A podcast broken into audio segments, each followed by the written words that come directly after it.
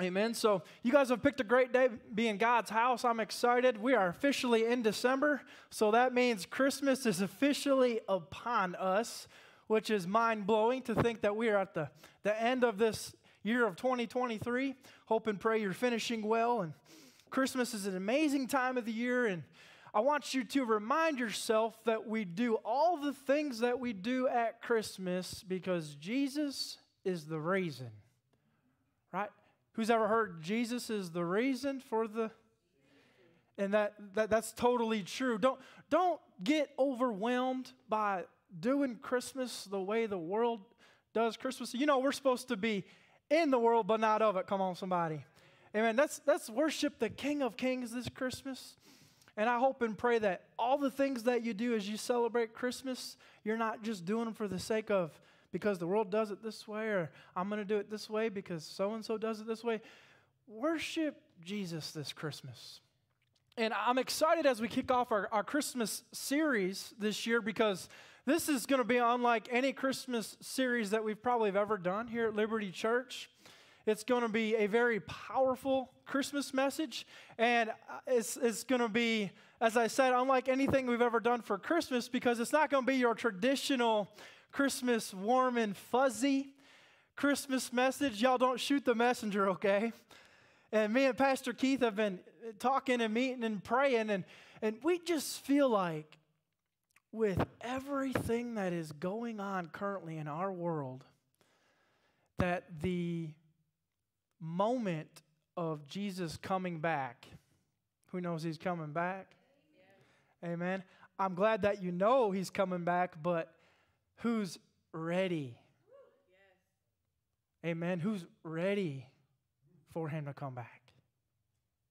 Amen. So, the title of our Christmas sermon series this year is The Lamb of God. Y'all say that with me. The Lamb of God. So, as me and Pastor Keith were talking and praying for our church and all the world events that are going on, and I just we both feel like we want to explore this truth that Jesus is the Lamb of God. He is. But we want to explore this truth of not just his first coming. We do a great job in the Americanized church to celebrate Jesus on Christmas and we celebrate his first coming. Right? Y'all know the story. Y'all know Luke 2 like the back of your hand. And we're going to read Luke 2, okay?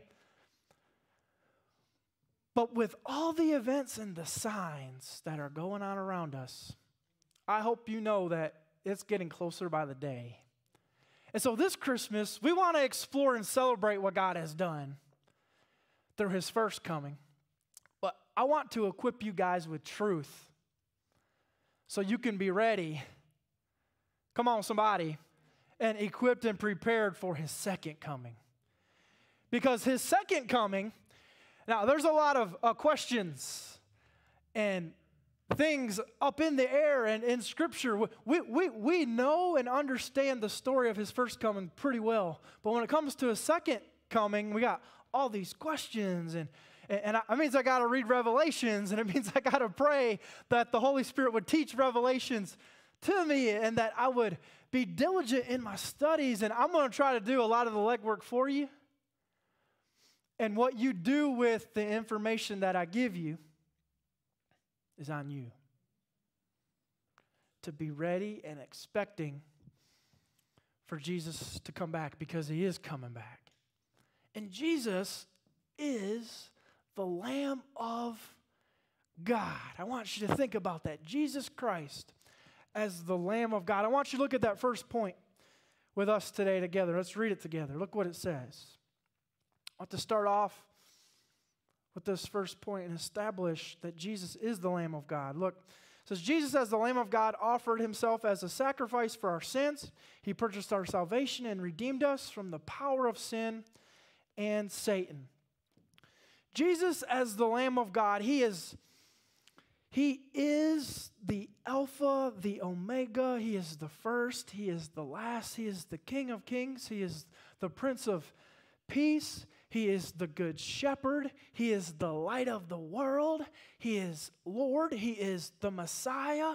He is the Lamb of God that John, we're going to read here in a moment, said, Behold, is the Lamb of God that comes to take away the sins of the world. If you read your Old Testament, God declared to the Israelites on the very first ever Passover as the Spirit of God would come into to Egypt and, and wipe away every firstborn child. And he said to the Israelites, as a word of warning, to spread the, the blood of the lamb, the sacrificial lamb, on the doorpost of your home so that the Spirit could pass over your home and that you would be safe. That's what the Israelites knew to be the, the Lamb of God, the offering, the sacrifice for their forgiveness and for their protection. Jesus fulfills the old law as he was born in the earth.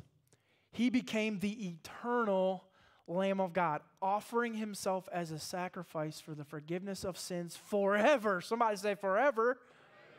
From now until he comes back into heaven and eternity and beyond. He has delivered us and freed us and set us free from the power of sin and Satan. Now, that's some good news. The Bible says, For all those who believe are now a new creation in Christ, no longer dead to sin, but alive in Jesus Christ. Are you alive in Jesus Christ this Christmas? I guarantee if you are, people around you will feel the manifested love of God because you see, you recognize, you understand that Jesus Christ, the Lamb of God, offered his life so that you could experience life. In John 10:10, 10, 10, Jesus said, The enemy comes to steal, kill, and destroy, but I come that you may have and he didn't stop there. He said, life abundant. Some translations say life eternal. I hope you can buy into the, the fact and the truth and the thought that Jesus is the Lamb of God. I want to read scripture with you together today. We're going to give you a lot of scriptures today. Who loves the Word of God? Amen. I hope and pray that the Holy Spirit would teach His Word to us today. Look at John 1. I just referenced the scripture. I want to give you 29 through 36 for the sake of today. Look there at verse 29. Let me stop for a second and, and, just, and just say something about John. Now, the, the writer of the book of John is not John the Baptist. Did anybody know that? Okay? Praise God, you Bible scholars. The, the writer of, of the book of John is the disciple John, the one that Jesus loved. And talk about the biggest humble brag of all time. He wrote that about himself. Come on, somebody. But in the book of John, we're talking about John the Baptist, actually Jesus' cousin. And people thought John the Baptist was the Lamb of God. People thought John the Baptist was the Messiah. He was a mighty man of God. And he was baptizing those in water and in faith and leading people into truth and preaching this message of repentance because he was he said I come to prepare the way for the one Amen. Now, but I want you to look what because I want you to understand what people thought of John the Baptist. Because it, when people begin to say you're the Messiah, you could, you could go one or two ways. It could go to your head, right? and you can make yourself God, or you can have a humble, submissive spirit and just do what God called you to do. And John the Baptist was faithful, and he was good with being the preparer. And so, look what John the Baptist declares of Jesus. You may recognize it from the title of our message. I didn't plan to say all that, but y'all got some context for the scriptures to read it. Look at verse 29. The next day, John saw Jesus coming toward him and said, Behold, the what? I want you to highlight that phrase, that name of our Lord today. He says, Behold, the Lamb of God who takes away the sin of the world. This is he whom I said, after he comes, a man who is prepared before me, for he was before me. I did not know him, but that he should be revealed to Israel. Therefore, I came baptizing with water. And John bore witnesses, saying, I saw the Spirit descending from heaven like a dove, and he remained upon him. I did not know him, but he who sent me to baptize with water said to me, Upon whom you see the Spirit descending and remaining on him, this is he who baptizes with the Holy Spirit. and I have seen and testified that this is the Son of God. Again, the next day, John stood with his two disciples, and the excuse me, and looking at Jesus, he walked and said, Behold the Lamb of God. The Spirit of God testified and, and, and, and teach to John the Baptist before Jesus would come that the one I'm calling you to baptize anyone that believes in me in water and the one that you baptize when the Spirit descends on him like a dove, he is the one that I am calling my son. He is the Messiah. And so the Lamb of God is the Son of God. The Lamb of God is the Son of God who comes to take away the sins of the world. Look at that next point. So, Jesus, as the Lamb of God who takes away the sins of the world, he has reconciled us to the Father and given us the ministry of reconciliation. Jesus came to accomplish a lot. Somebody say a lot. Put that in the chat today. A lot. And he accomplished a lot just in three and a half years of ministry.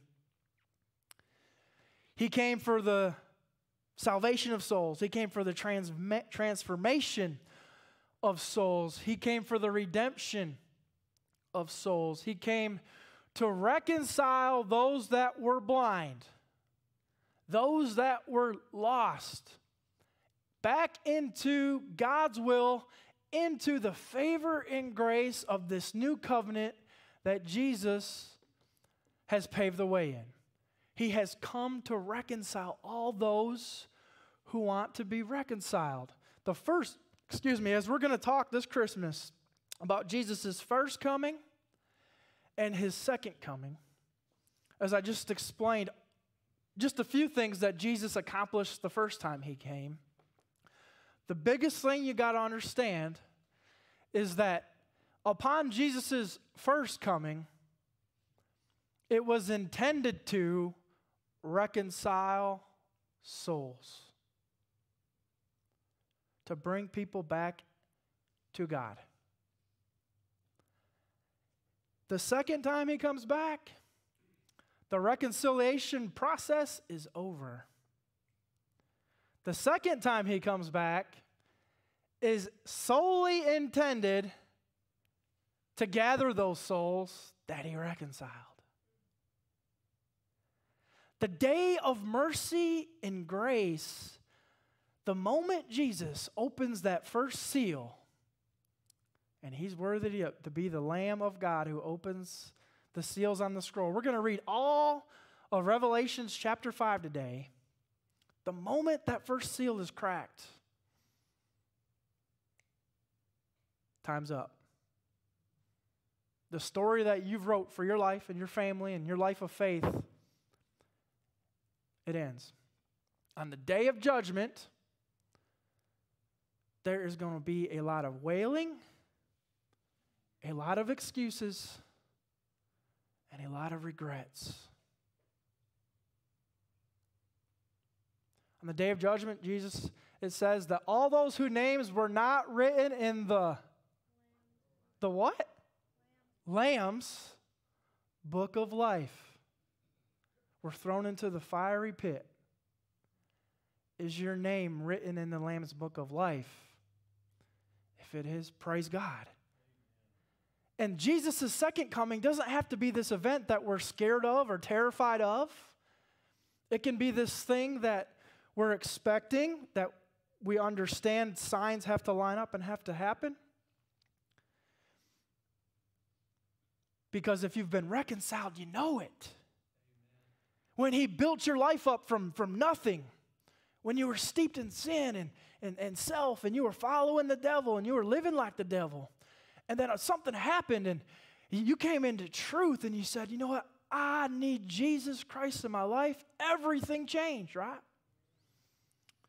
And so, if you've experienced that reconciliation process, and our life of faith is this daily transformational process that happens as we are born again, when, when that happens, we understand how thankful we are. And the cool thing is, God doesn't come to just reconcile us. Our faith isn't just about us. When He reconciles you, He wants you to be a trumpet of truth for everybody else in your life, right? For your friends, for your family, for those people that you work with, for people out in the world. Are, are you the light of the world and the salt of the earth? That's what we're called to be as the bride of Christ, as, as Christians and, and children of God. Are you living a salty life? Right? Is there flavor, His flavor in your life? Or you just live a gray, mundane life that just looks like everyone else in the world, just on autopilot, scrolling, through, scrolling on your phone, just bumping and stumbling around in the world? Or do you have purpose? Do you have contentment in your heart? Because Jesus Christ has saved you and transformed you and reconciled you. Turn in your Bibles over to Second Corinthians, fifth chapter. I want to give you 17 through 21. We'll talk about reconciliation for a second. It says this means that anyone who belongs to Christ has become a new person. Hey, new people in the house today. Come on, Jesus. It says the old life is gone, a new life has begun. Reconciliation, that's what that means. Reconciliation has begun. And all this is a gift from God who brought us back to himself through Christ. And God has given us this task of reconciling people to him. For God was in Christ, reconciling the world to himself, no longer counting people's sins against them, and he gave us this wonderful message of reconciliation. Y'all seeing a theme here yet? So we are Christ's ambassadors. God is making his appeal through us. We speak for Christ when we plead, Come back to God. For God made Christ, who never sinned, to be the offering of our sin so that we could be made right with God through Christ. I want to read verse 20 again. It says, So we are Christ's ambassadors God is making his appeal through us. He's making his appeal through those who've been reconciled, those who've experienced truth, those who've experienced the love of God, the forgiveness of God, the redemption of God, the redeeming power of God. And it says, We speak for Christ and we plead, come back to God. Y'all say that with me. Come back to God. That's what God requires of us on a daily basis to come back and stay back. If God has brought you back, can I ask you to do something? Stay back. If He's brought you back, stay back. And if He's if He's brought you back, stay back and tell others to come back. Because Jesus when he came the first time, did you know, as we're going to read in Luke chapter 2, that the very earth that God created, the very creation of God, as Jesus is about to make his, his first triumphant entry, his, his entry as a little baby of flesh, the Spirit of God manifested uh, and came and dwelt, the Word of God with, the, with, with men that God has created, the very place He came to save didn't even have room for him, it says. Didn't even have room for the Son of God, the Savior of the world. That world he's his purpose totally designed to save. That world didn't even have room for him. So the Son of God, the Lamb of God, was born in a stable.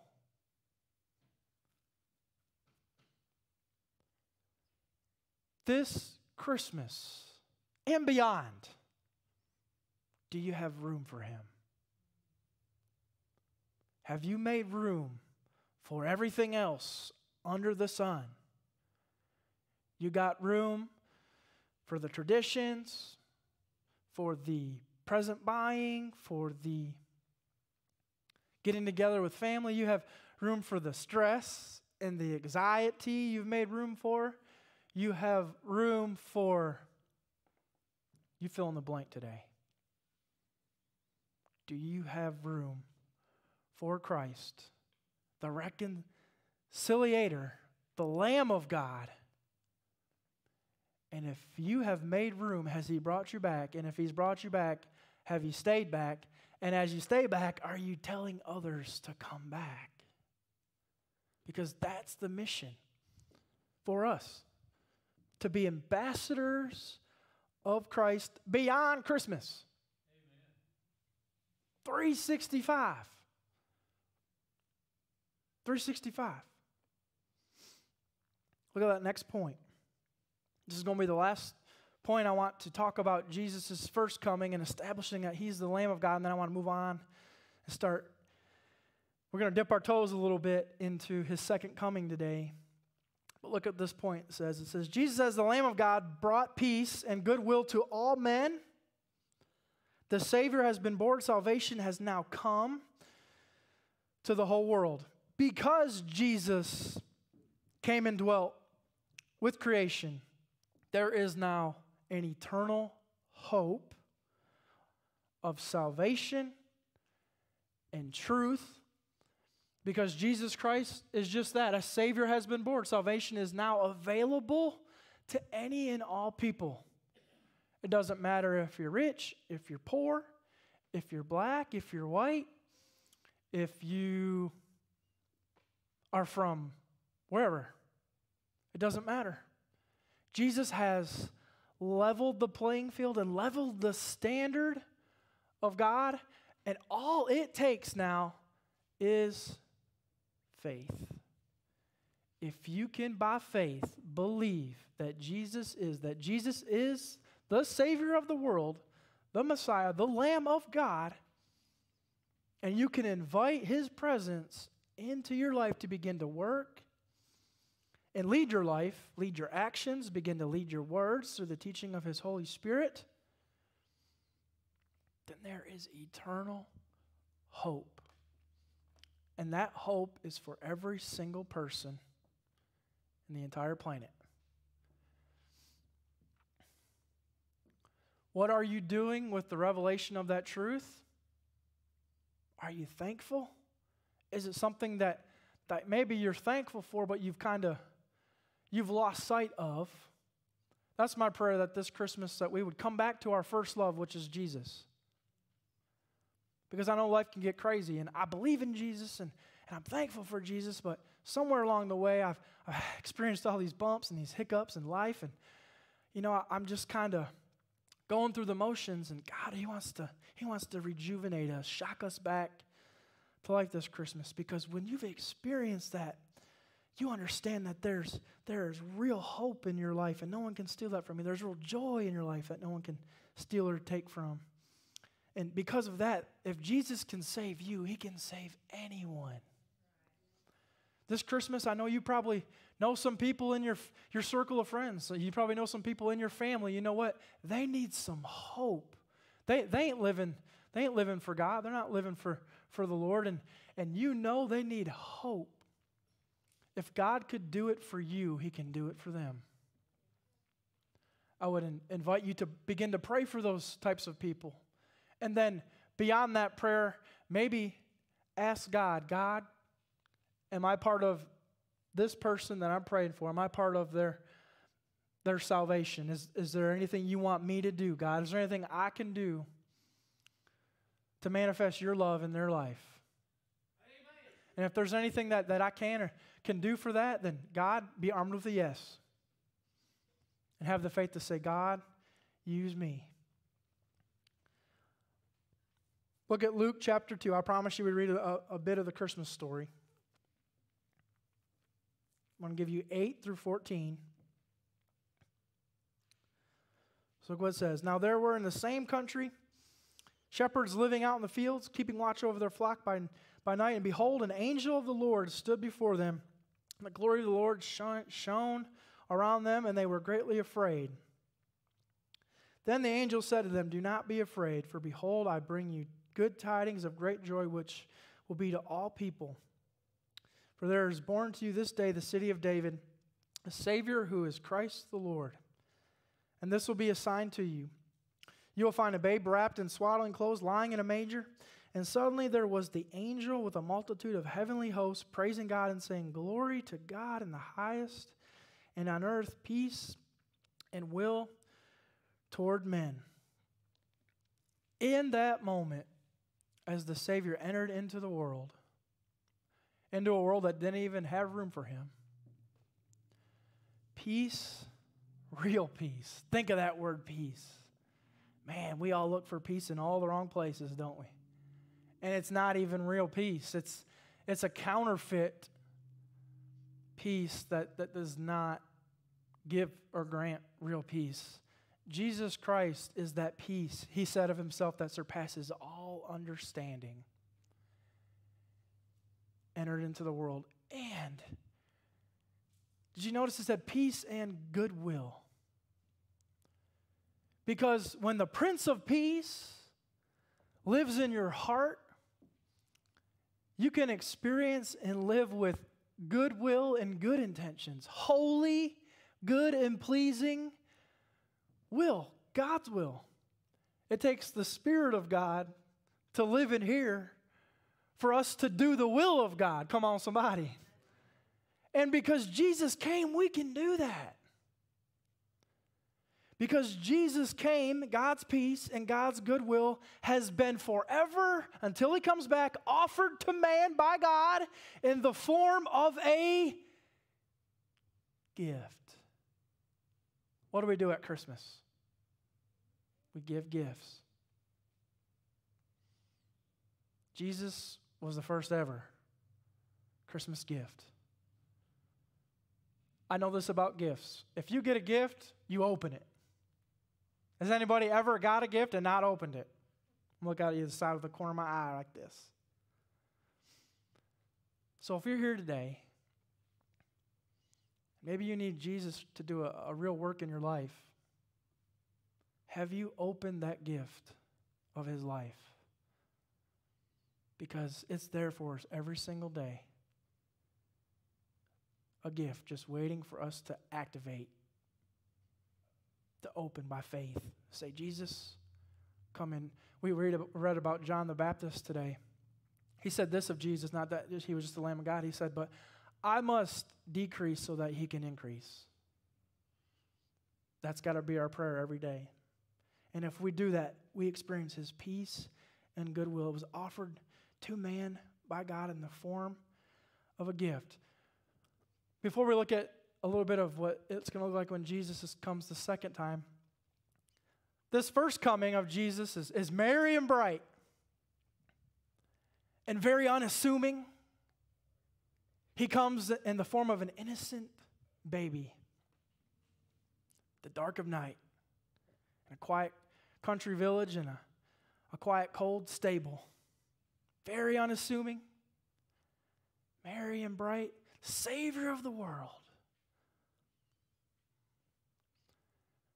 his second coming. For those who have prepared, it'll be merry and bright. But for the rest, somebody say the rest, it's going to be very ambiguous and daunting. Who remembers going to school? Some of you may be still in school. God bless you. Y'all remember having to take tests? Who's ever studied for that test in such a way that that morning or that afternoon when you had to take that test, you were excited because you knew all the answers. Right? You had prepared. You was almost waiting in anticipation to pour all your knowledge out onto that paper with the expectation that I'm going to get an A on this test. That's a good feeling, right? Who has ever done the opposite of that? When you showed up and you kept putting off, kept putting off, kept putting off. And the day the test came, and you said, I'm just going to wing this. Taking the test as it became clear you didn't know any of the answers. And in the pit of your stomach, you began to get very sad and stressed. Do you know that your life of faith is a lot like taking a test? And you don't have to be fearful of Jesus coming back if, somebody say if, you've been studying and preparing. Are you studying and preparing for his second coming? Or are you just winging it? Because if you're just winging it, it's likely Jesus will say on that day of judgment, Depart from me. I never knew you. Those are going to be the saddest three or four letters, three or four words that anyone ever is going to hear. Because God knows if He knows you. He knows you because He created you, but He wants to know you intimately through relationship. And only you know if He knows you. Because if He knows you, you've opened your life like a wide gate. And you say, God, you got all of me the good, the bad, the ugly. If you're trying to hide something from God, we, we close off and, and we resist Him and His voice and His leadership in our lives. And if that's the way that you're living, something's got to change. And God's not mad at you, God loves you. It breaks His heart that you're closed off to Him because He wants to be involved in our lives.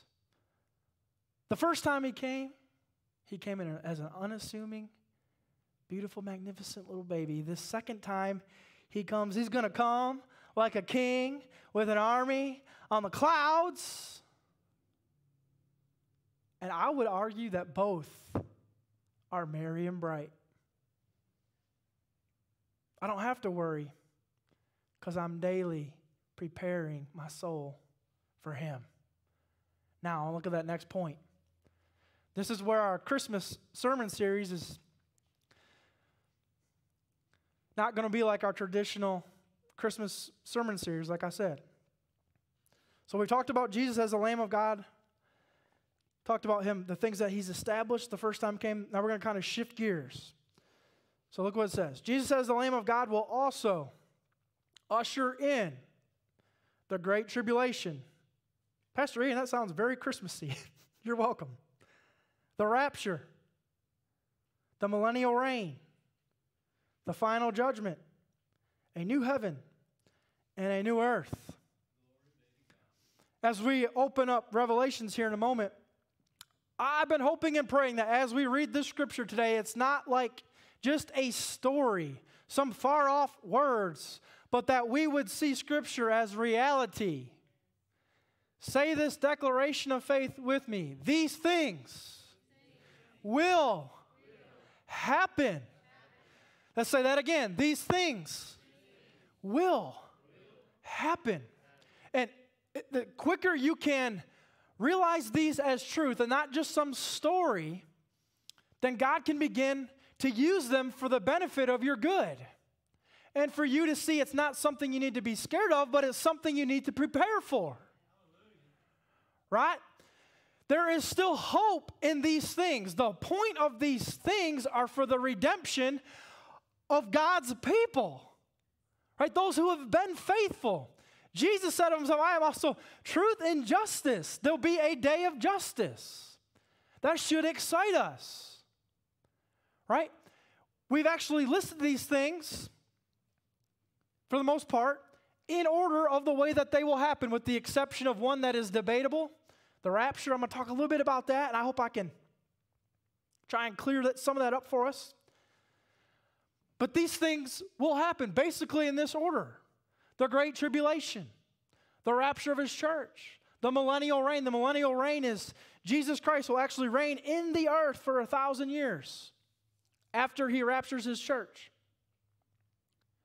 The final judgment, that'll be after that, where all souls are gathered in a moment and answer and bring an account of their lives. A new heaven and a new earth. Some of you maybe didn't know that. Jesus said that, he actually said that uh, heaven and earth will pass away, but my words will remain forever. Who knows Jesus don't lie? And so there will be a new heaven and a new earth, not tainted by sin. Come on, somebody. By greed. Come on, somebody. By murder and slander and hate. It'll be a pure, unadulterated, glorified heaven and earth with Jesus as Jesus as supreme ruler and king. And he will rule in spirit and in truth. It's going to be amazing. It's, it's going to be awesome. And I hope you're going to be there. And I hope you lead your family there. And I hope you lead your kids there and your grandkids there. As I said, these things will happen and Jesus' authority will be executed. He came to exude his authority and to take his rightful place as the King of Kings. If we say these things will happen, they are signs of signs. You got to almost be just totally indoctrinated into the world to not recognize the things that are going on in our world. Who would have thought that just five or ten years ago, we would literally be arguing about the gender of people? Isn't that the most fundamental truth that we have in the world? What's the very first thing people say about you as you come flying out of your mother's room and we're about to have a baby come flying out of Jessica here anytime now? Before you used to before you could now go ahead and find out what you're having before, you had to wait till he or she was born and the first words over those babies was, "It's a girl" or "It's a boy. And, and just five to 10 years for, ago, about five years now, we, we are having arguments over such principled truth that blows my mind. When I used to read Revelations, I used to think, okay, God, I, I believe your word to be true, but you got to help me and teach me. How can you rapture your church and all these souls are going to disappear and everyone's just going to just not bat an eye and that everyone's going to have to bear the mark of the beast. And, and, and every day that goes on, as the world gets crazier and crazier, as the world is literally hurling towards these events at rapid breakneck speed, I can see how all these things are very possible. How easy would it be for when Christ raptures his church, the world could just say, and most people would probably believe in this, before they would believe in Jesus, they would just say, Oh my gosh, aliens must have abducted all these people. And that makes us laugh and chuckle, but you know what? People will probably believe it. You know, sin will take you farther than you want to go, and the devil has you. You'll believe in aliens before you believe in Jesus. And they won't even know what they missed. Because when Christ raptures his truth, his church, you know what the church is? It's a, it's a voice of his truth. When he raptures his church, guess what is gone in the earth? The voice of truth. When Jesus raptures his church, the moment he begins to open those seals, the redemption of the Gentiles, anyone who is not pure Jewish blood or living the Jewish faith, that, that period of time for the Gentiles is over. And those that are going to be redeemed that are left will be all about the nation of Israel.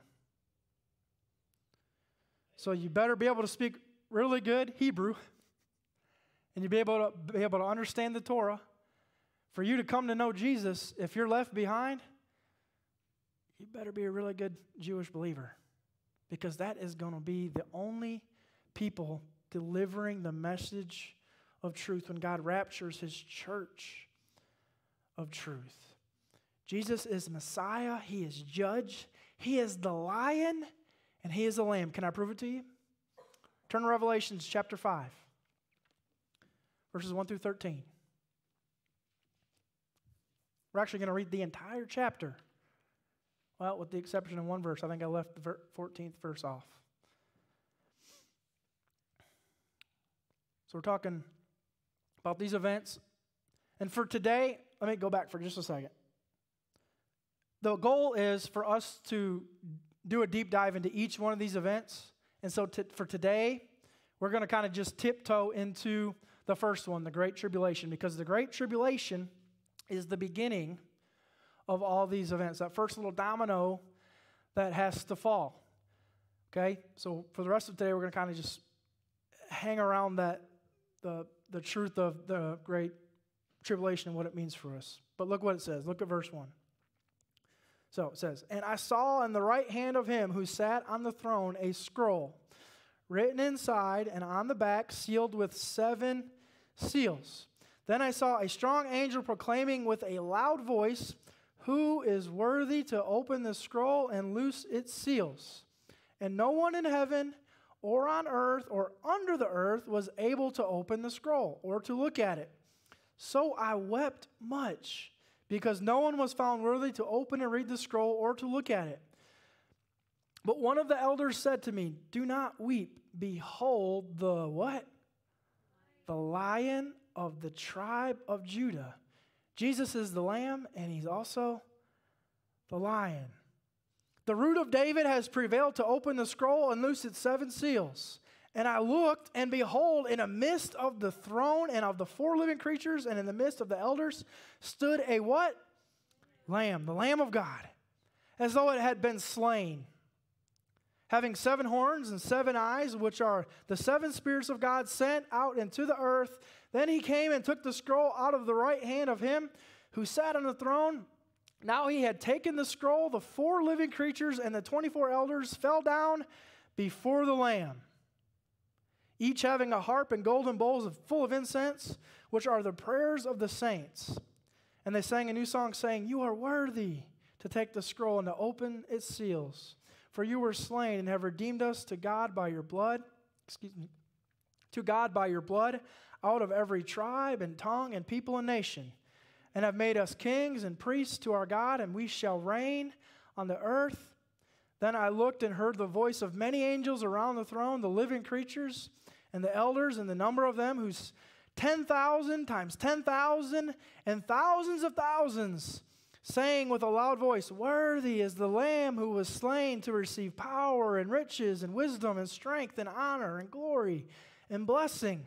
And every creature which is in heaven and on earth and under the earth, and such are as in the sea and all that are in them, I heard saying, Blessing and honor and glory and power be to him who sits on the throne and to the Lamb forever and ever. Amen. Can I get an amen? The Lamb, your God, is worthy. He is worthy to be praised. He is worthy to open the seven seals on the scroll. He is worthy to enact the plan and purpose that God created him to enact and to be and to bring forward into existence. This is part of God's divine plan. So, I'm going to give you guys homework for time's sake.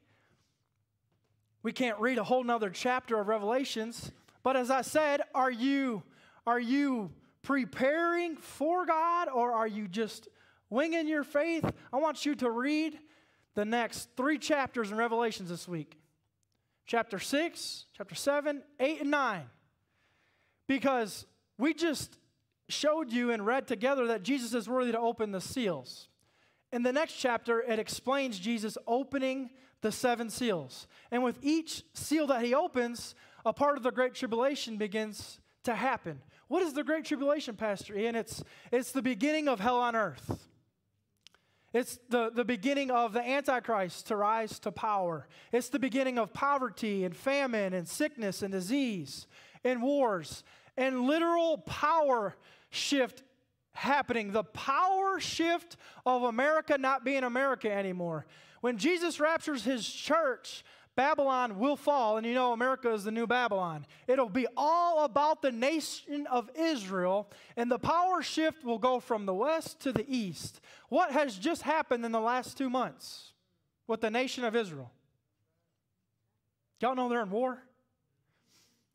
Do you know what the purpose of the Antichrist is? To bring peace in the Middle East. So they're already in a war. The world already wants them to be what? In peace, to stop fighting. That is part of the Great Tribulation. The Antichrist will rise to power, and there will be a spiritual and worldly power shift. And isn't that justice? Because our nation does not worship God. Our nation kills thousands of babies every year. Our government and its leaders do not worship God, they worship themselves in the spirit of mammon. We hold celebrities and actors and athletes to this high esteem, and we don't worship Jesus Christ. There are believers in our nation, but our nation is not making and building laws that reflect who God is. How do you topple a nation? From within. How has the enemy accomplished all these things? Because he destroyed the family. Dads, it's on you to show your kids how to worship Jesus. Dads, it's on you to show your family how to lead well. I ain't saying be perfect, but show your family how to live for Jesus. The best hope that we have is that we do that for the family that we have now. Because every day we get closer and nearer for these things to begin to happen. And the sixth chapter of Revelations that y'all are going to go home and read this week, as Jesus opens the seven seals, the first seal, he sees a white rider and a white horse who is Jesus, that he's coming. That's the first truth. The second seal is the flip side of that. It's a red, he sees a red rider and a red horse who is the Antichrist, the devil, who comes with a sword, it says. The third seal is a dark rider, a, a black rider, and a black horse, which represents death and hopelessness. And then the fourth seal Jesus opens is the pale rider and the pale horse. And that signifies disease and famine. And everything will be not just hopeless, it'll be dark and gray. And then the, after the fourth seal, you'll read that there are actually souls underneath the altar of God, the ones that have been martyred for their faith, thousands of them. And they're praying and, and, and believing and asking God, is it our time yet? Is our time yet to be to, to, to descend on, on the earth with, with our king? And he says, the time has not come yet. And they clothe them in dazzling white, all the martyred souls. And then the craziest thing is, Jesus opens the next seal, and guess what happens in heaven? Anybody know? Guess. Silence. Heaven goes silent for a half hour. And you know what John observed and what he wrote in the book of Revelations after Jesus opened the sixth scroll? It says that heaven went silent and all the prayers of the saints and all the prayers of the believers were offered and brought to the altar of God as an incense and a, a sweet aroma. And God, He just lets the prayers envelop Him. Are you praying? Every prayer that's ever been, been offered up to God, God will hear in that moment for a half hour. The eternal God can hear every single person's prayers that were ever spoken or uttered in a half hour. And then it says that God hurls those prayers at the earth. And that is the last moment of mercy and grace before Jesus opens the seventh seal.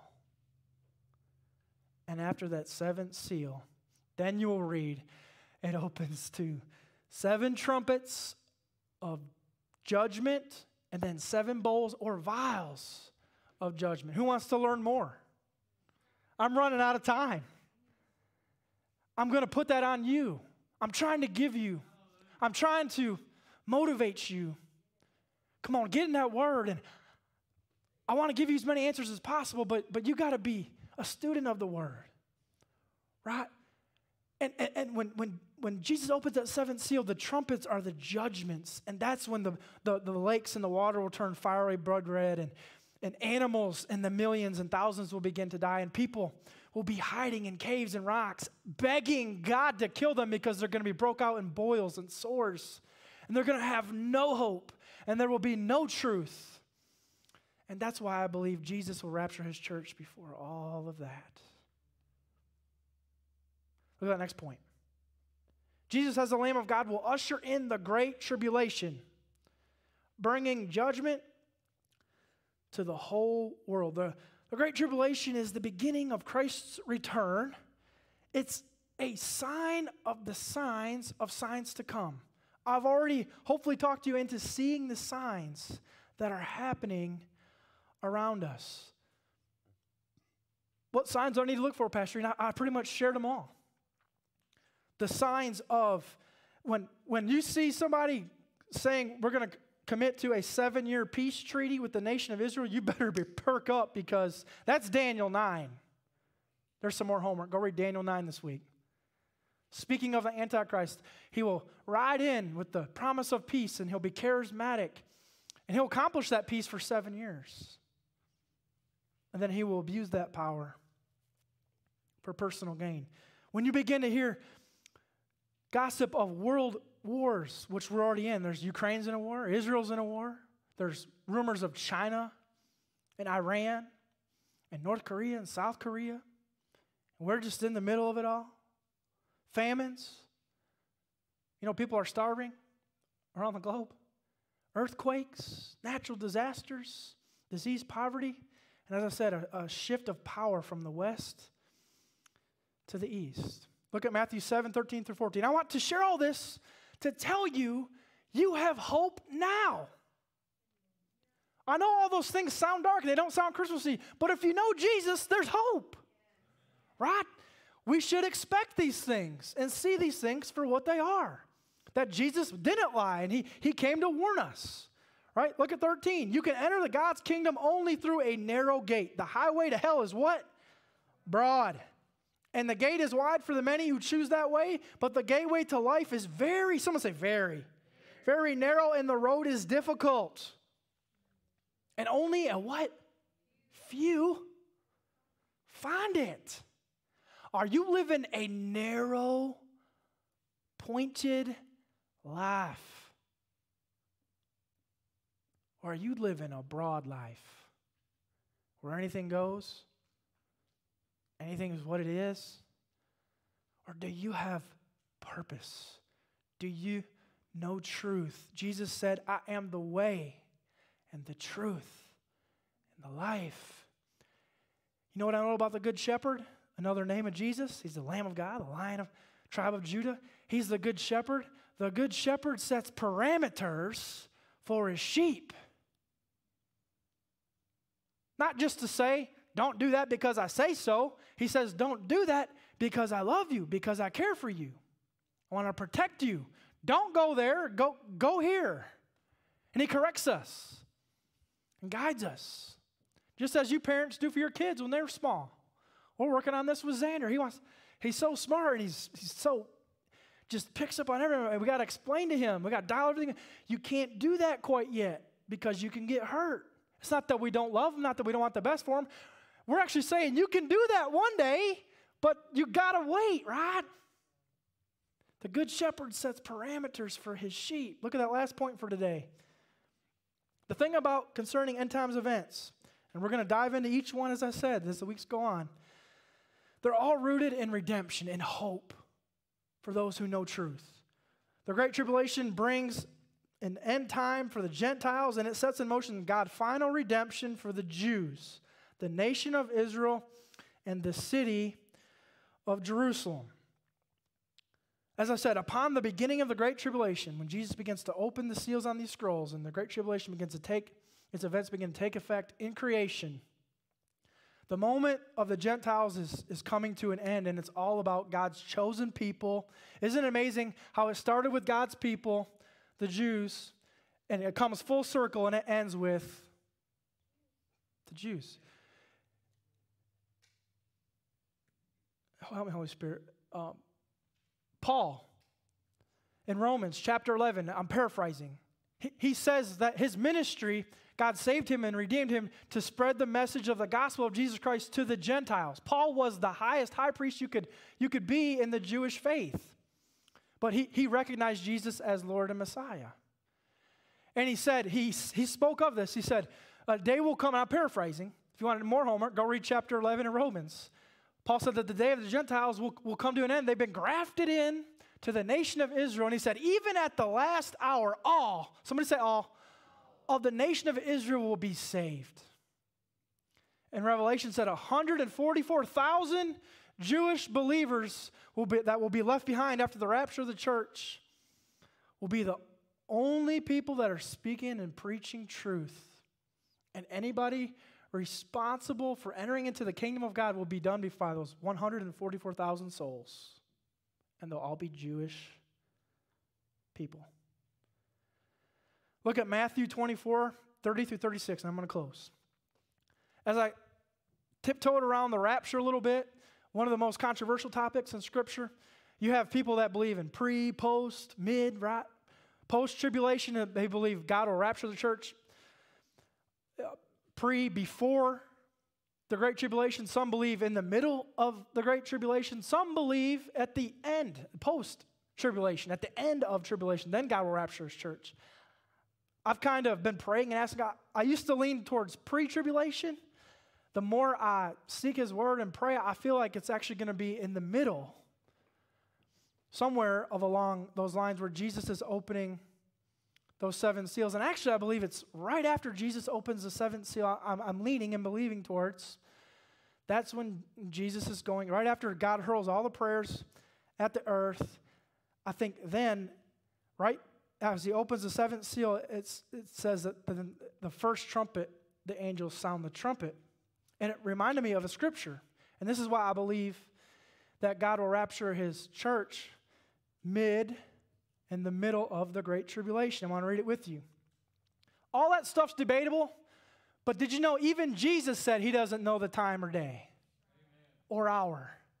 So we can have discussions and argue and fuss about who's right or who's wrong. Not even Jesus knows. Okay?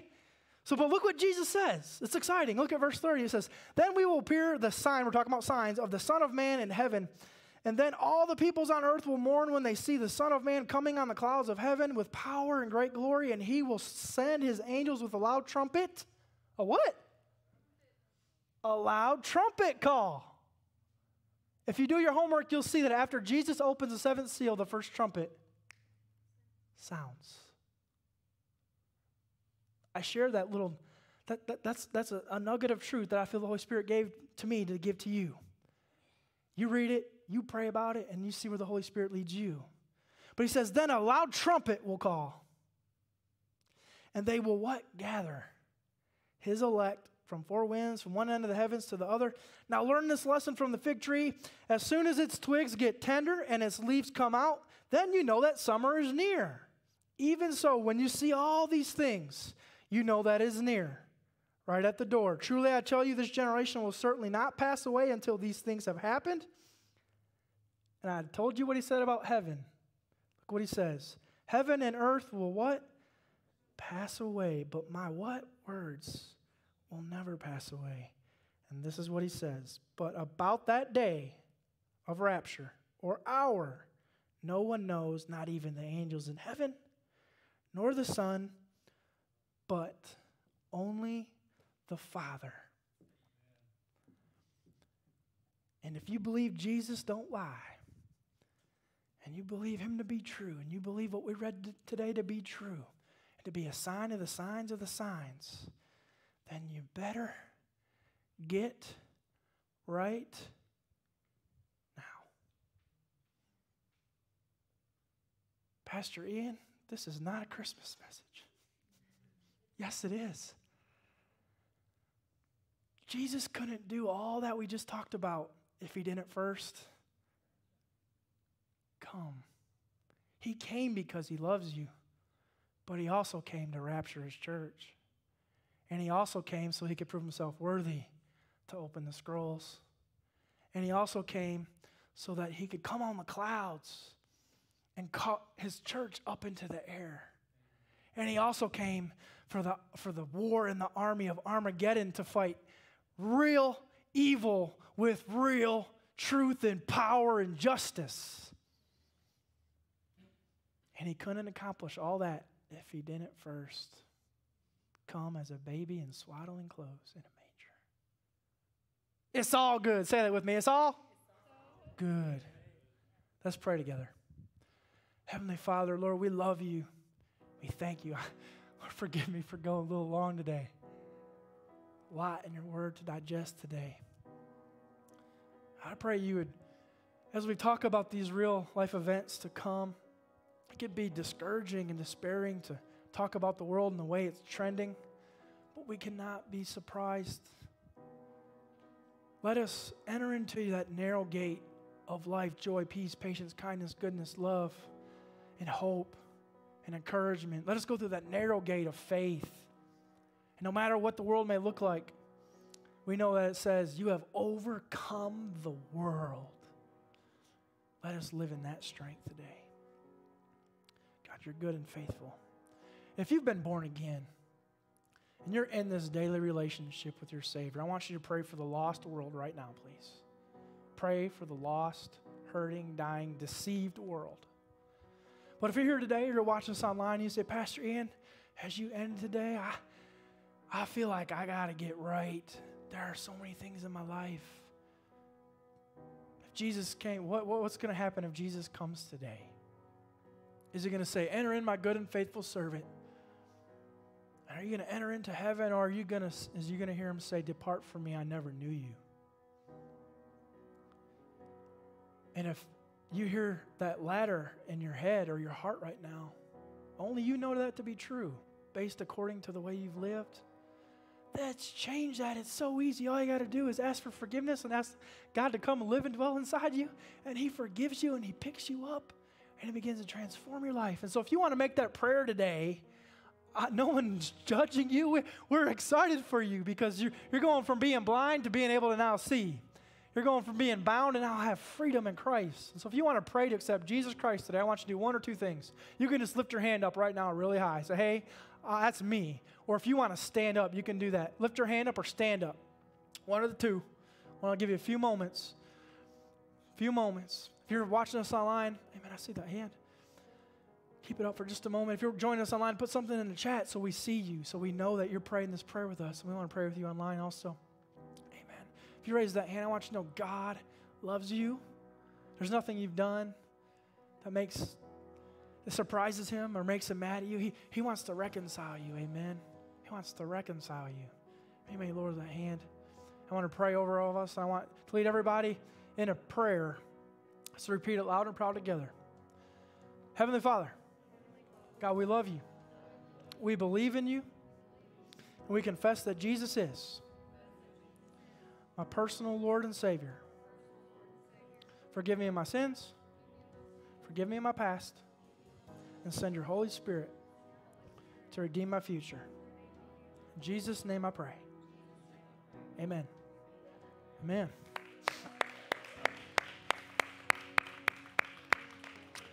Praise God. Who's mad at me for going long? Nobody? Well, praise God. I love you. Amen. Uh, y'all are officially dismissed. All right, y'all have a safe Sunday. Come back next week if you enjoyed today. We'd love to have you. Bring some family and, and friends with you. It's Christmas time. People are open to coming to church.